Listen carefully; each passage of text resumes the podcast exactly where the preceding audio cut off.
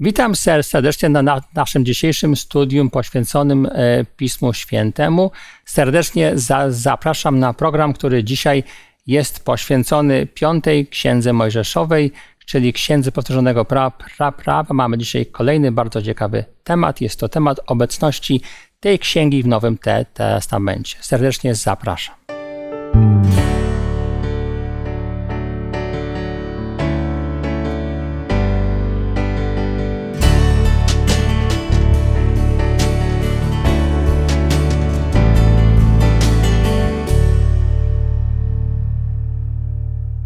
W naszym dzisiejszym nagraniu e, udział ze mną będą brać tak, także i go, go, goście Maksymilian, Radek i Leszek.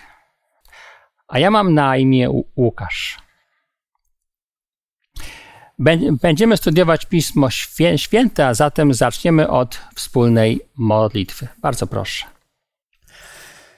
Panie Boże, dziękujemy Ci za to, że będziemy mogli teraz otwierać Twoje słowo i prosimy Cię, żebyś Ty dał nam teraz swojego Ducha Świętego, który pomoże nam w dobrym zrozumieniu tego i, i w przekazaniu też e, tego innym, którzy będą słuchać tego studium.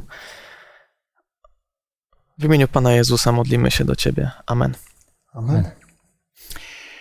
Piąta Księga Mojżeszowa czyli Księga Powtórzonego pra, pra, Prawa, to księga bardzo szczególna. Już myślę, nieraz tutaj padały takie słowa, że jest to księga, która zawiera w sobie pewne podsumowanie najważniejszych praw, które zostały wygłoszone w kontekście pięcioksięgu, czyli oczywiście dotyczące e, samego początku historii, a potem tak, także i początku historii e, Izraela i też tego, co e, Pan Bóg przekazał Izraelowi w kontekście tego, co Izrael miał podtrzymywać i czym miał się dzielić z innymi. Jest to zatem księga bardzo istotna. Ona też jest przy okazji zapowiedzią tego, co będzie działo się w momencie, kiedy Izrael wkroczy do, e, do e, ziemi obiecanej. E, dzisiaj popatrzymy sobie, jak ta księga wywierała wpływ na Nowy Testament. I myślę, że jest to też bardzo ciekawy temat, bo księga ta prze, przewija się. Wiemy na, nawet, że jest jedną z częściej cytowanych ksiąg Starego Testamentu właśnie w Nowym Testamencie. Zacznijmy może od kwestii tego, że Pan Jezus, e, kiedy posługuje się generalnie Starym Testamentem, no to oczywiście używa go jako takiego argumentu, który jest właściwie nie do odrzucenia. Mówi o tym, że, e, e, że kiedy był czy pytany, czy też atakowany, często używał słów napisano, często wspominał o tym, że co pismo zapowiada, to musi się wypełnić.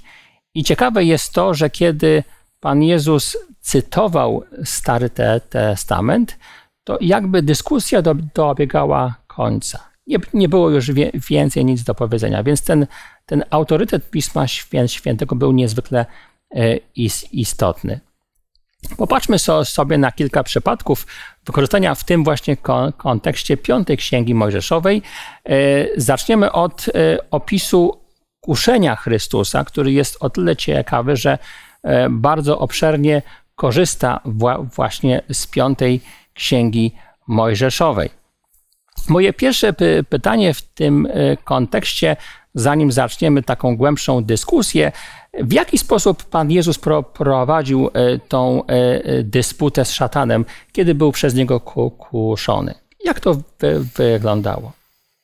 Wyglądało to w ten sposób, że szatan stawia Panu Jezusowi pewne propozycje, a Jezus nie dyskutował z nim, czy to dobra, czy zła propozycja. Po prostu cytował Pismo Święte na dowód tego, że nie należy takich propozycji dawać. Tak jest, bardzo, bardzo dziękuję. Jest to oczywiście lekcja też i dla nas, dlatego że Pan, Pan Jezus nie podejmuje dyskusji, tylko cytuje Pismo Święte. Jest to jakby zamknięcie ar argumentu. E, a jak jest z poszczególnymi pokusami? Mamy tutaj kil kilka ciekawych fragmentów, e, odpowiedzi zwłaszcza Pana Jezusa na, e, na słowa szatana. Może zaczniemy od wiersza mm, czwartego, czwartego rozdziału Ewangelii Mateusza. Może ktoś odczyta. Mateusza 4,4. A on odpowiadając rzekł: Napisano, nie samym chlebem żyje człowiek, ale każdym słowem, które pochodzi z ust Bożych. Bardzo dziękuję. Następnie siódmy rozdział tego samego e, rozdziału. Siódmy wiersz tego samego rozdziału, przepraszam. Czytam z przekładu ekumenicznego. Jezus mu odpowiedział: Jest też napisane: Nie będziesz wystawiał na próbę Pana Boga swego. Dziękuję bardzo. I wiersz dziesiąty. Wtedy rzekł mu Jezus: Idź precz, szatanie, albowiem napisano: Panu Bogu swemu pokłon oddawać i tylko jemu służyć będziesz. Tak, dziękuję ba, ba, bardzo. Kiedy popatrzymy głę, głę, głębiej, to okazuje się, że wszystkie te trzy fragmenty są cytatami z piątej księgi Mojżeszowej. Moje pytanie brzmi, dlaczego Pan Jezus posługuje się w, w, właśnie fragmentami z tej księgi, po to, żeby obronić się w tak trudnej przecież sytuacji. Znajduje się na, na pustyni, pości 40 dni. Jest mu niezwykle ciężko e, i cytuje trzykrotnie, nie, nie wchodzi w dyskusję, cytuje trzykrotnie właśnie z piątej księgi Mojżeszowej. Popatrzmy na te trzy pokusy nieco bliżej i zastanówmy się nad tym. Jak uważacie? Otóż piąta księga Mojżeszowa albo księga powtórzonego prawa jest podsumowaniem tego, co napisał Mojżesz w czterech poprzednich księgach. I w związku z tym, że podsumowanie zawsze zawiera to, co najcenniejsze, to, co nie dotyczy tylko jakiegoś przykładu jednostkowego, jakiejś sytuacji jednostkowej, ale najczęściej są to wypowiedzi, które dają pewien uniwersalny obraz albo potrafią być użyte w różnych sytuacjach. I dlatego też Pan Jezus bardzo słusznie, że cytował z tej księgi, dlatego że tę księgę również kapłani nauczeni piśmie dobrze znali, ale niekiedy nie chcieli ją interpretować e, w kontekście swojego własnego życia i postępowania. Mhm. Myślę też, że ciekawą rzeczą, na którą warto zwrócić uwagę, jest to, że Pan Jezus podczas gdy jest kuszony, znajduje się na pustyni, a Księga Powtórzonego Prawa była właśnie księgą, która no, została napisana na pustyni i możliwe, że jest tutaj pewne takie połączenie, dlaczego właśnie e, to z tej księgi Pan Jezus cytuje. Mhm. To był czas, kiedy Żydzi byli rzeczywiście czasami w bardzo trudnej sytuacji. Byli i kuszeni, e, przeżywali głód, pragnienie i wiemy, że to prowadziło do różnych trudnych sytuacji. Jakby Jezus jest w bardzo podobnej sytuacji. Mamy kwestię na przykład słowa e, e, ma, masa w siódmym wierszu, czyli dosłownie wystawić na próbę, kusić, sprawdzać obecność, tak? To tak jakby Chrystus był kuszony, żeby zobaczyć, czy Bóg rzeczywiście zareaguje, czy go obroni, tak? E, natomiast Pan Jezus odpowiada, że e, no, nie można kusić, czy też wystawiać na, na próbę Pana Boga. Czyli nie wystarczy cytować tylko jeden fragment z Pisma Świętego, trzeba cytować je w kontekście. E, I oczywiście ostatni atak, wydaje mi się też bardzo istotny, atak wprost, w którym Pan Jezus był wystawiony na pokuszenie dotyczące jego uczuć, y, mi, miłości wobec ludzkości y, i tego, że może otrzymać to wszystko na skróty. Tymczasem cytat z piątej księgi, księgi Mojżeszowej mówi w tym miejscu o czym? No, mówi o tym, że, y, że tylko i wy, wy, wyłącznie Panu Bogu będziesz służył, nawet w najtrudniejszej sytuacji. I oddawał mu cześć. Tak? Czyli zwróćcie uwagę, mamy tutaj takie pewne stopniowanie tak, w, tych, w tym pokuszeniu.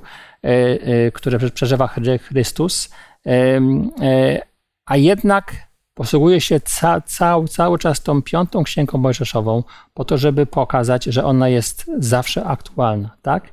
I że stanowi jakby argument, z którym się nie dyskutuje. Czy to jest w kwestii pokuszenia, czy w, kwestii głodu, pragnienia, czy nawet podsumowania samej nauki, jaką Pan Bóg dał Izraelitom. Może jeszcze jedna uwaga. E, pytałeś, dlaczego akurat Chrystus z tamtej księgi e, cytował te, te, te fragmenty Pisma Świętego.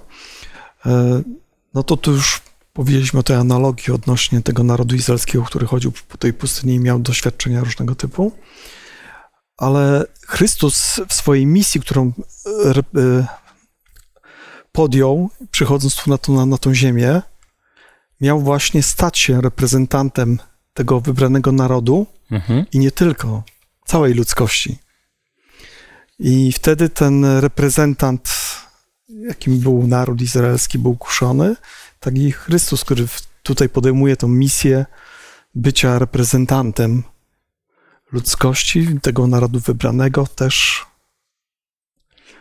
e, jest kuszony. Jest kuszony i no po prostu nawiązuje do tego. Mhm. Tak jest, bardzo dziękuję. Do swojej po prostu misji. Bardzo dziękuję za tą uwagę.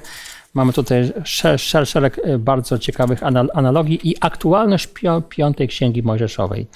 E, przechodzimy da dalej. Przeczytajmy e, dziesiąty rozdział księgi piątej mojżeszowej i tam wiersze od 17 do 19. Gdyż Pan, wasz Bóg, jest Bogiem bogów i Panem panów Bogiem wielkim, potężnym i strasznym, który nie ma względu na osobę, ani nie przyjmuje darów. On wymierza sprawiedliwość sierocie i wdowie, a miłuje obcego przybysza, dając mu chleb i odzież. Więc i wy miłujcie obcego przybysza, gdyż sami byliście obcymi przybyszami w ziemi egipskiej. Dziękuję. To jest bardzo ciekawy wiersz, dlatego że mówi o nastawieniu Pana Boga wobec całej ludzkości. Nie tylko wobec Izraelitów, e, ale wo wobec wszystkich. I ciekawe jest to, że on stoi w sprzeczności z tym, co zwykle robiło się e, dawniej e, w sądach, kiedy sędzia miał pra pra prawo i zwykle z tego korzystał, że kazał stanąć pod sądem, kazał stanąć temu, kto jest oskarżony y, i patrzył w twarz, spra sprawdzał, co to jest za człowiek, co miało mu też po pomóc w, po w, podjęciu ostatecznej decyzji, co z tym człowiekiem zrobić. To oczywiście było też związane z tym, że skąd by ten człowiek pochodził, jakby wyglądał, miałoby wpływ na to, jakby był oceniony. Tymczasem Pan Bóg w tym miejscu pokazuje, że On nie jest stronniczy, On jest sprawiedliwy wobec wszystkich. I teraz to, co chciałbym w tym miejscu, żebyśmy omówili sobie, to jest to, że ten cytat jest wielokrotnie wykorzystywany w Nowym Testamencie. Mamy co najmniej kilka sytuacji, gdzie jest on odczytywany. Czy to dzieje apostolskie 10:34 w, w kontekście sytuacji z Korneliuszem, czy to w liście Rzymian 2:11, e, w liście Galacjan 2, 6, Efezjan 6,9, Kol Kolosan 3,25 i 1 Piotra 1,17. Nie, nie, nie będziemy czytać tych fragmentów, ale chciałbym się Was zapytać, w jakim kontekście ten fragment jest wykorzystywany w Nowym te Testamencie i dlaczego? Jeżeli chodzi o ten cytat dziesiątego rozdziału Dzieł Apostolskich, wiersz 34, to chodzi o sytuację, w którym Piotr znalazł się w domu poganina, nie Żyda. A Żyd przecież nie powinien był w ogóle odwiedzać nie Żydów, dlatego że mógłby się ceremonialnie splamić. I musiałby z tego tytułu e, złożyć jakąś ofiarę pokutną. Dlatego też, gdy tam się zjawił, wykonał swoją misję, musiał się potem tłumaczyć przed innymi e, apostołami, a także i wyznawcami, po co on tam poszedł.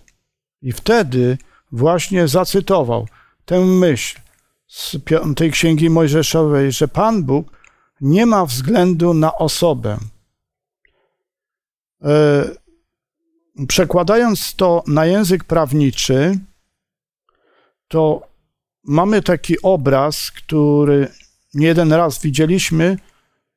To jest obraz posągu Temidy, która jest ślepa, która ma w swojej ręce wagę mhm.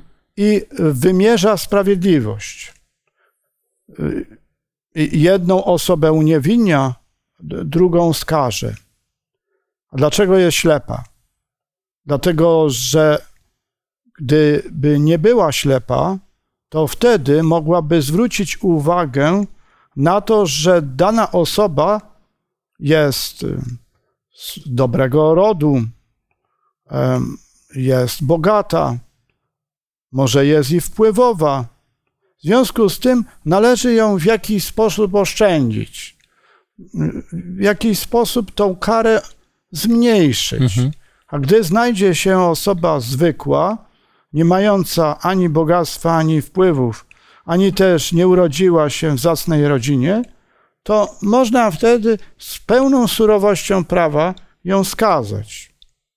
I ta stronniczość była również problemem dla wyznawców jeszcze wtedy, e, na początku rozwoju tej misji Chrystusowej prowadzonej przez apostołów, a także przez pierwszych wyznawców, mianowicie związana z tym, że przecież Pan Bóg kocha Żydów urodzonych, dzielących e, pokrewieństwo od Abrahama i chce ich zbawić. Natomiast ci, którzy są poza nim, to prawdopodobnie poza tym narodem, no to chyba Pan Bóg ich zostawi świętym spokoju. I dlatego też e, cytuję ten, że nie ma względu na osobę, bo on chce, aby każdy był zbawiony. Niezależnie czy to Żyd, czy to Grek, czy to Słowianin, czy y, Murzyn, czy uchodźca z Syrii, każdy ma prawo do zbawienia. Tak, dziękuję bardzo. W każdym, w każdym z tych miejsc, w których został zacytowany ten e, fragment Pisma Świętego ze Starego Testamentu z Piątej Księgi Mojżeszowej, e, dotyczył jakiejś konkretnej sprawy. Mhm. One były różne od siebie, miały różny jak gdyby wydźwięk, a jednak ten sam. E, w jednym przypadku było to różnorodność, znaczy stosunek panów do swoich niewolników, jaki mhm. być powinien.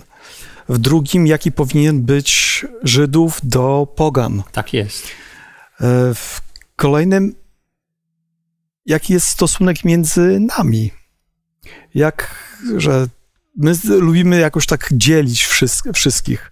No ten będzie zbawiony, ten nie, ten ma możliwość, bo się dobrze zachowuje, ten, ten się źle zachowuje, to już nie. Pan Bóg chciał powiedzieć, że miłuje każdego człowieka i każdy dla niego jest tak samo ważny.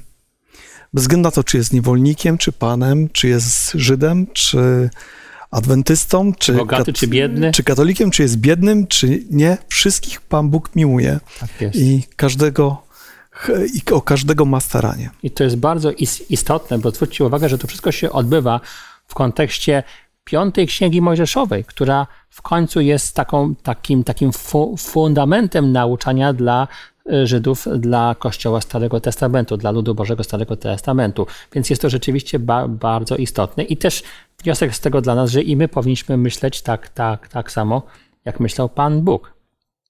Popatrzmy na kolejny tekst List do Galacjan jest często wykorzystywany y, w taki dosyć szczególny sposób, kiedy stara się w jakiś sposób usprawiedliwiać, że prawo Bo Boże nie jest do końca y, dzisiaj obowiązujące, że można właściwie powiedzieć, że żyjemy z łaski i nic nas nie obowiązuje. Tymczasem y, głębsza lektura listu do Galacjan trzeciego rozdziału, tam od wiersza 1 do 14, pokazuje, że tak nie do końca rzeczywiście jest. I tutaj bardzo po, pomocne jest odniesienie e, dziesiątego wiersza trzeciego rozdziału listu do Galacjan do cytowanych e, fragmentów. W tym przypadku jest to 27 rozdział i 26 wiersz piątej Mojżeszowej. Chciałbym za, zapytać Was, w jaki sposób e, odniesienie tego do, do tego cytowanego fragmentu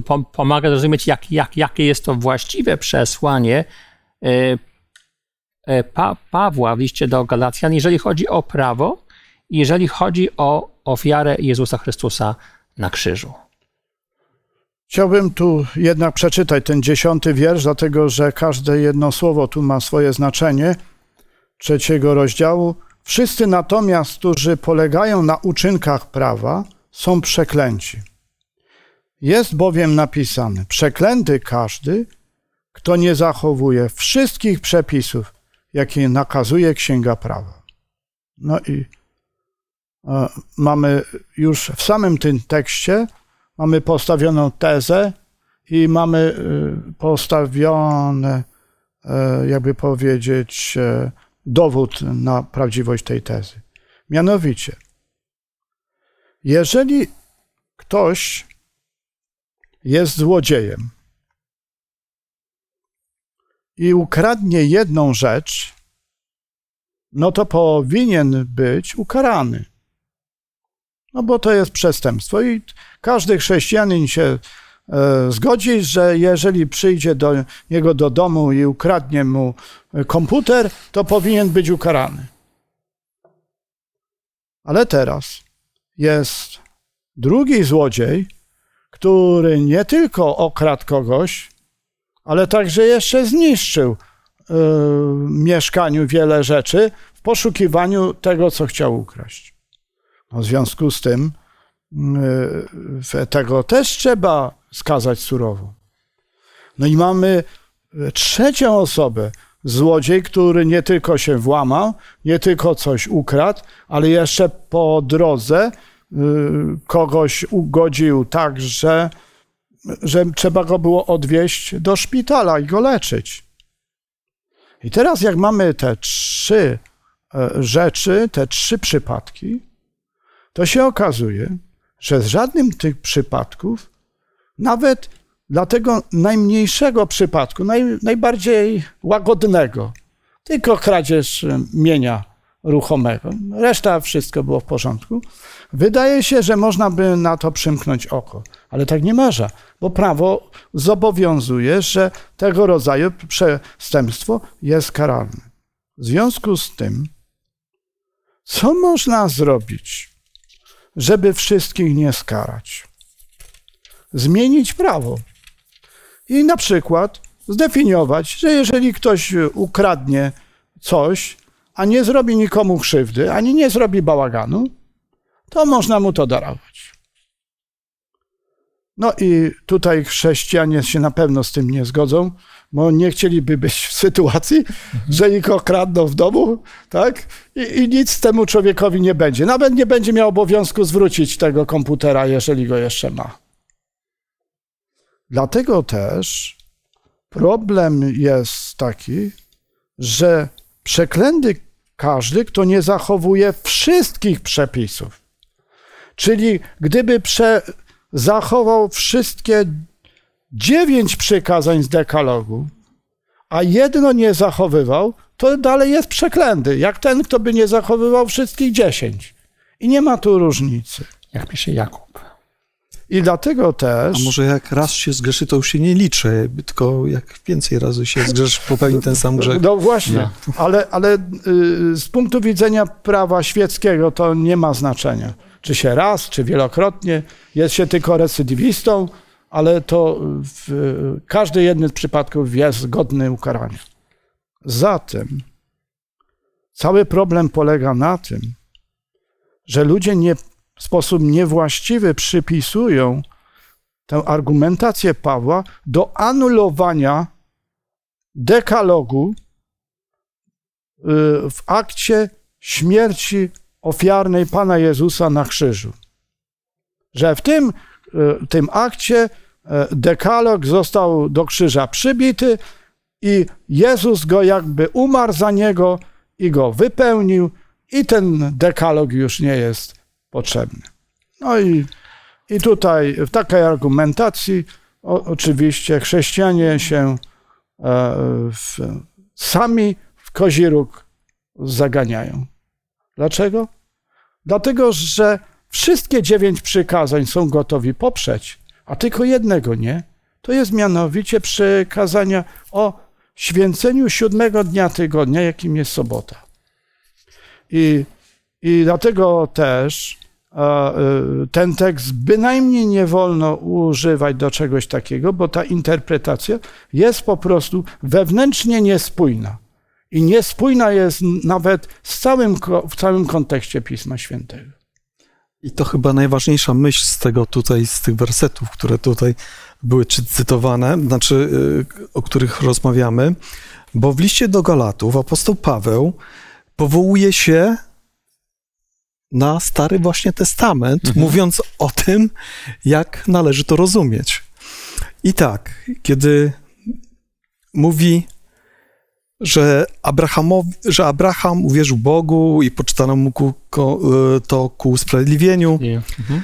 E, no to podkreślił po prostu to, co Stary Testament już mówił, że zbawienie jest darmo z łaski. Po to oni oczekiwali tego Mesjasza, który ma przyjść. Mhm. Ta obietnica, która dała, dana była Abrahamowi, to przecież on dlatego wyszedł był e, z tego urchaldejskiego, bo dostał obietnicę. U, uwierzył. Uwierzył tak w to, jest. że będzie ten potomek, będzie ten, gdzie będą błogosławione wszystkie narody. Tak I e, kiedy Chrystusa Żydzi tam oskarżali o to, że nie przestrzega przykazań, to co im powiedział? Że nie przyszedłem zmienić zakon, tylko go wypełnić. Tak jest. I on go wypełnił, dzięki temu mógł ponieść tą śmierć za nas. I ta jego zapłata była wystarczająca, by zbawić każdego człowieka. Tak. Co nie zwalnia nas jednak z tego, co i Abrahama nie zwolniło, czyli tak uwierzył i poszedł.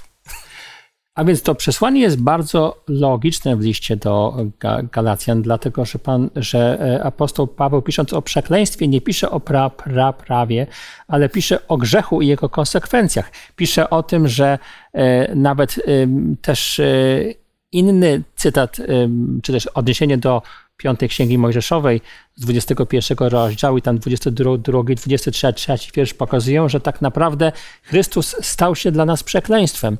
On e, przyjął na siebie przekleństwo, dał się powiedzieć na drzewie, na, na krzyżu, po to, żeby stać się tym obrazem grze, grzechu dla wszechświata.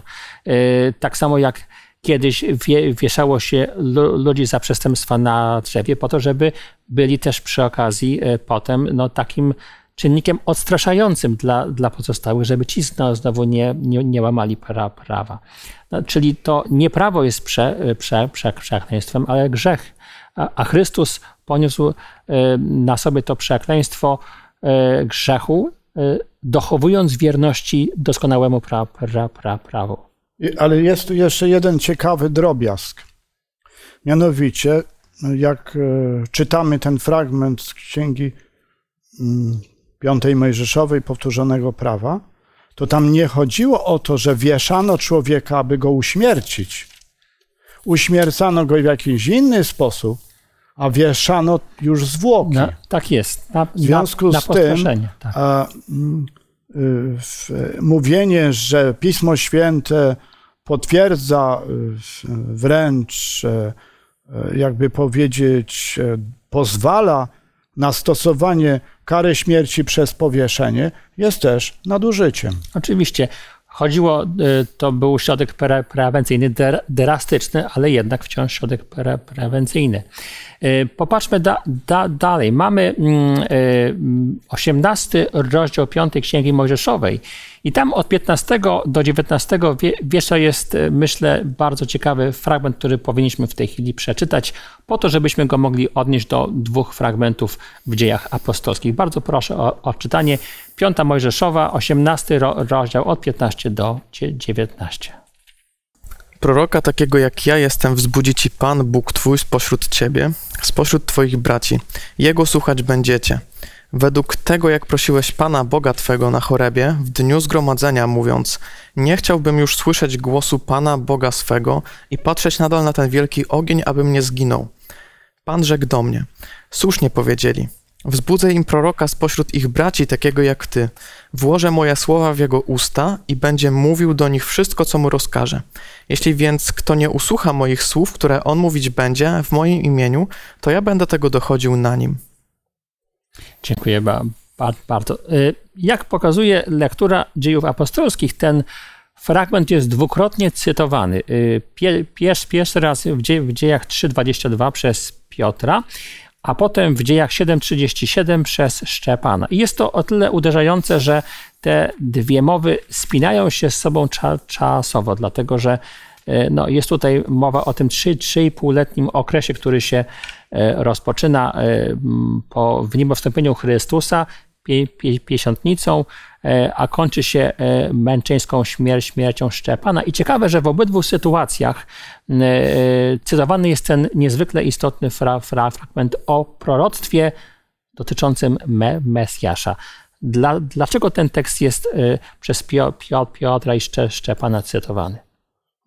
Jest cytowany dlatego, że to właśnie z ust Mojżesza a także zostało spisane przez Mojżesza, że Pan Bóg obiecał Mojżeszowi, że on zbudzi kogoś podobnego do niego i będzie tym prorokiem, czyli tym pośrednikiem między Bogiem a ludem Bożym. Tak. I ciekawą jest rzeczą to, że nie stało się to za życia ani Jozłego, który przejął dowództwo nad Izraelem i wprowadził go do ziemi obiecanej, który niejako rządził tym Izraelem w czasie, gdy oni tę ziemię zdobywali. I co jest opisane w księdze Jozłego, ani nie stało się to za życia jakiegokolwiek e, sędziego w Izraelu, ani za życia e, królów w Izraelu i w Judzie. Więc problem powstał taki, czy w ogóle taki prorok powstanie. No bo skoro się jeszcze nie pojawił, to nie wiadomo, może się już nigdy nie pojawi. I dopiero e, wykład mm, tutaj e, apostoła Piotra, a następnie Szczepana, co oznacza, że Szczepan to rozumiał, bo przez ten okres 3,5 roku, jak było wspomniane, ta prawda była dokładnie wykładana, wyjaśniana, tak. umacniana w świadomości wyznawców, że tym prorokiem, tym pośrednikiem stał się Pan Jezus. Tak. Czyli, czyli e, Jezus, e, e, syn Józefa i Marii z Nazaretu. I dlatego też było to dla Żydów wielką obrazą, no bo dlaczego taki jakiś tam no, Jeszua? Kim on był?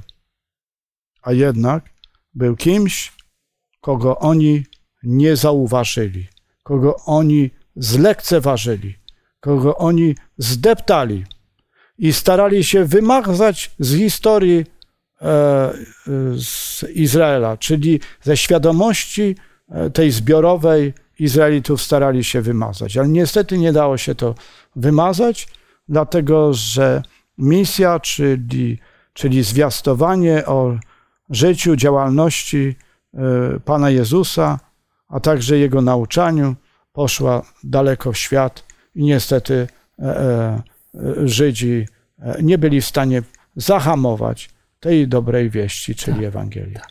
Oczywiście e, niecały na, naród żydowski był przeciwny Jezusowi. Tutaj mowa jest przede wszystkim o kapłanach, o przywódcach duchowych i Piotr mówił do nich jakby niosąc słowa Y, no, takiego y, oburzenia też, pra, prawda, że, że oni nie rozpoznali tego, tego oczywistego znaku, a y, zakończył tym Szczepan, który tym, tym samym pod, też podkreślił, że oskarżenia o to, że on buntuje naród przeciwko Mojżeszowi są absolutnie nieprawdziwe, bo on Mojżesza cytuje. A to pro, pro, prostwo rzeczywiście zostało spełnione w życiu Jezusa Chrystusa. Odnieśmy się jeszcze do jednego fragmentu, tym razem z księgi Hebrajczyków, 10 e, rozdział i 28 po 31 wiersz. Będę prosił o odczytanie.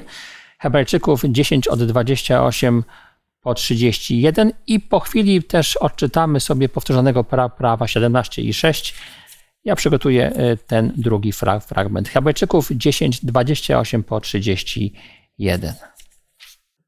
Kto łamie zakon Mojżesza, ponosi śmierć, bez miłosierdzia na podstawie zeznania dwóch albo trzech świadków. O ileż sroższej kary sądzicie, godzien będzie ten, kto Syna Bożego podeptał i zbezcześcił krew przymierza, przez którą został uświęcony i znieważył ducha łaski. Znamy przecież tego, który powiedział: Pomsta do mnie należy, ja odpłacę oraz Pan sądzić będzie lud swój. I teraz e, oryginał 17.6, 5 Mojżeszowa. Na podstawie zeznania dwóch świadków lub trzech świad, świadków wskazuje się na śmierć. Nie skazuje się na, na śmierć na podstawie zeznania jednego świa, świadka. E, moje pytanie brzmi, e, dlaczego apostoł pa, Paweł, jak wierzy autor listu do Hebrajczyków, cytuje w tym miejscu co najmniej jeden fra fragment piątej Księgi Mojżeszowej. On się potem jeszcze odnosi do 32-35, to jest też um, istotne tam e, przy końcu, e, ale e, w tym miejscu odnosi się do tych dwóch ważnych fragmentów. Moje pytanie, dla, dlaczego uznał to za istotne? To jest list, pamiętajmy, do Hebrajczyków, list do Żydów, tak samo jak to, co cytowaliśmy przed chwilą gdzie była mowa o świadectwie do Żydów. Tutaj też mamy podobny kontekst, czyli kontekst świadectwa dla Hebrajczyków. No ja bym powiedział prosto, dlaczego apostoł Paweł cytuje tutaj piątą księgę Mojżeszową, dlaczego cytuje Stary Testament? Właśnie dlatego, że mówi do, do Żydów, którym, którym ta księga jest bliska, do których e, można właśnie w ten sposób trafić. No nie sądzę, że um, że gdyby, gdyby tutaj pisał do, do kogoś innego, to, to używałby by również tak często pewnie cytatu, cytatów. No raczej byłoby to możliwe rzadziej, ale właśnie pisząc do, do takiego środowiska, te argumenty mogą trafić. Tak, tutaj mamy też odniesienie do, do kwestii świadka, czyli że powinno być wszystko oparte na sprawiedliwym świadectwie dwóch świadków, a nie jednego. Tak? Y, Pan Jezus też wielokrotnie powiedział, że my dwaj świadczymy o sobie, ja i mój, mój, mój ojciec. Ten motyw się powtarza.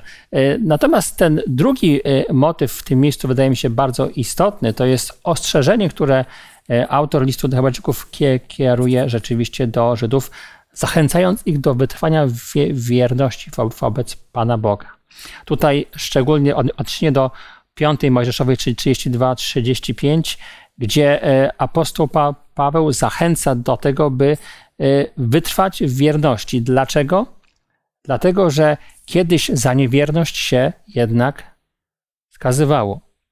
Za, za niewierność się ponosiło konsekwencje. Za złamanie e, przymierza ponosiło się konsekwencje. W Starym Testamencie była to, to śmierć. I autor listu do Hebrajczyków kończy to podsumowując, jeżeli kiedyś by, by było tak, no to jak będzie teraz? Y, jest przecież różnica po, pomiędzy po, poznaniem wyznawców Pana Bo Boga w Starym Testamencie, a wyznawców Pana Boga w Nowym Testamencie. Przecież y, doszło do, no, do pojawienia się Pana Jezusa i ci, którzy są, którzy żyją po E, działalności Pana Jezusa mają znacznie większą świadomość jest wyższa odpowiedzialność też, pra, pra, prawda? A więc skoro wyższa odpowiedzialność, to też i wyższa potencjalna niestety konsekwencja. I tutaj e, e, autor do list, listu do Hebrajczyków apeluje, zachowajcie wierność Panu Bogu, bo sąd Pana Boga jest pewny. Sąd Pana Boga jest pe, pe, pe, pewny i jest nie, nieodwołalny. Zachowajcie wierność wobec Pana Boga. Jeżeli mogę jeszcze coś powiedzieć, mianowicie ja interpretuję dwóch lub trzech świadków w ten sposób, że w czasach Starego Testamentu był tylko jeden świadek w postaci tekstu pisanego, e, czyli treści Starego Testamentu. Natomiast e, gdy przyszedł Pan Jezus, znaleźli się świadkowie, którzy spisali to, co On nauczał. Spisali to On, jak żył, jaką ofiarę poniósł. To już jest dwóch świadków. Tak jest. I tutaj. I trzeci świadek to są rejestry, które są w niebie. Tak jest. I nie da się już wtedy, Pan Bóg e, może powiedzieć, przepraszam, mieliście Stary Testament, mieliście Nowy Testament i aniołowie to wszystko widzieli. Tak. No, na tym etapie no, Nowy Testament jeszcze powstawał, ale jakby ta świa- świadomość plus obecność samych e, apostołów jako świa- świadków, pra, pra, pra, prawda, była rzeczywiście e, świadectwem nie do odrzucenia. E, I to były rzeczywiście fakty, które, które trzeba było uznać. Chciałbym bardzo Wam podziękować za udział w dzisiejszym studium. Chciałbym e, podziękować za udział w dzisiejszym stu, stu, studium naszym wi-. E, e, Będę Was serdecznie teraz zapraszał na kolejne studium za tydzień, które jest poś- poświęcone niezwykle ciekawej kwestii zmartwychwstania Mo- Mo- Mo- Mojżesza. Myślę, że jest to bardzo ciekawy temat. Już ostatni temat e, dotyczący tej części właśnie poświęconej e, piątej księdze Mojżeszowej. E, Bardzo dziękuję za udział, e, a ponieważ studiowaliśmy Pismo Święte, na koniec będę prosił jeszcze o wspólną modlitwę. Niebieski Ojcze, Boże Wszechmogący, nasz Stworzycielu i Opiekunie, cześć i chwała i uwielbienie niech będzie wyrażone za to, że Ty sprawiłeś poprzez Ducha Świętego, że został spisany Stary Testament, a następnie spisany Nowy Testament i że to nauczanie dotarło do nas. I my możemy się z tym zapoznać. My możemy się do tego ustosunkować i możemy także w życiu to praktykować. Dziękujemy Ci jeszcze raz za to, że mamy tę wiedzę, którą nie miały pokolenia poprzednio. Ale wierzę, że mamy przez to i jeszcze większą odpowiedzialność. I dlatego proszę, pomóż nam tę odpowiedzialność z szacunkiem podejmować i z Twoją pomocą żyć. A tę prośbę i tę wdzięczność wyrażam w imię naszego Pana i Zbawcy, Jezusa Chrystusa. Amen. Amen.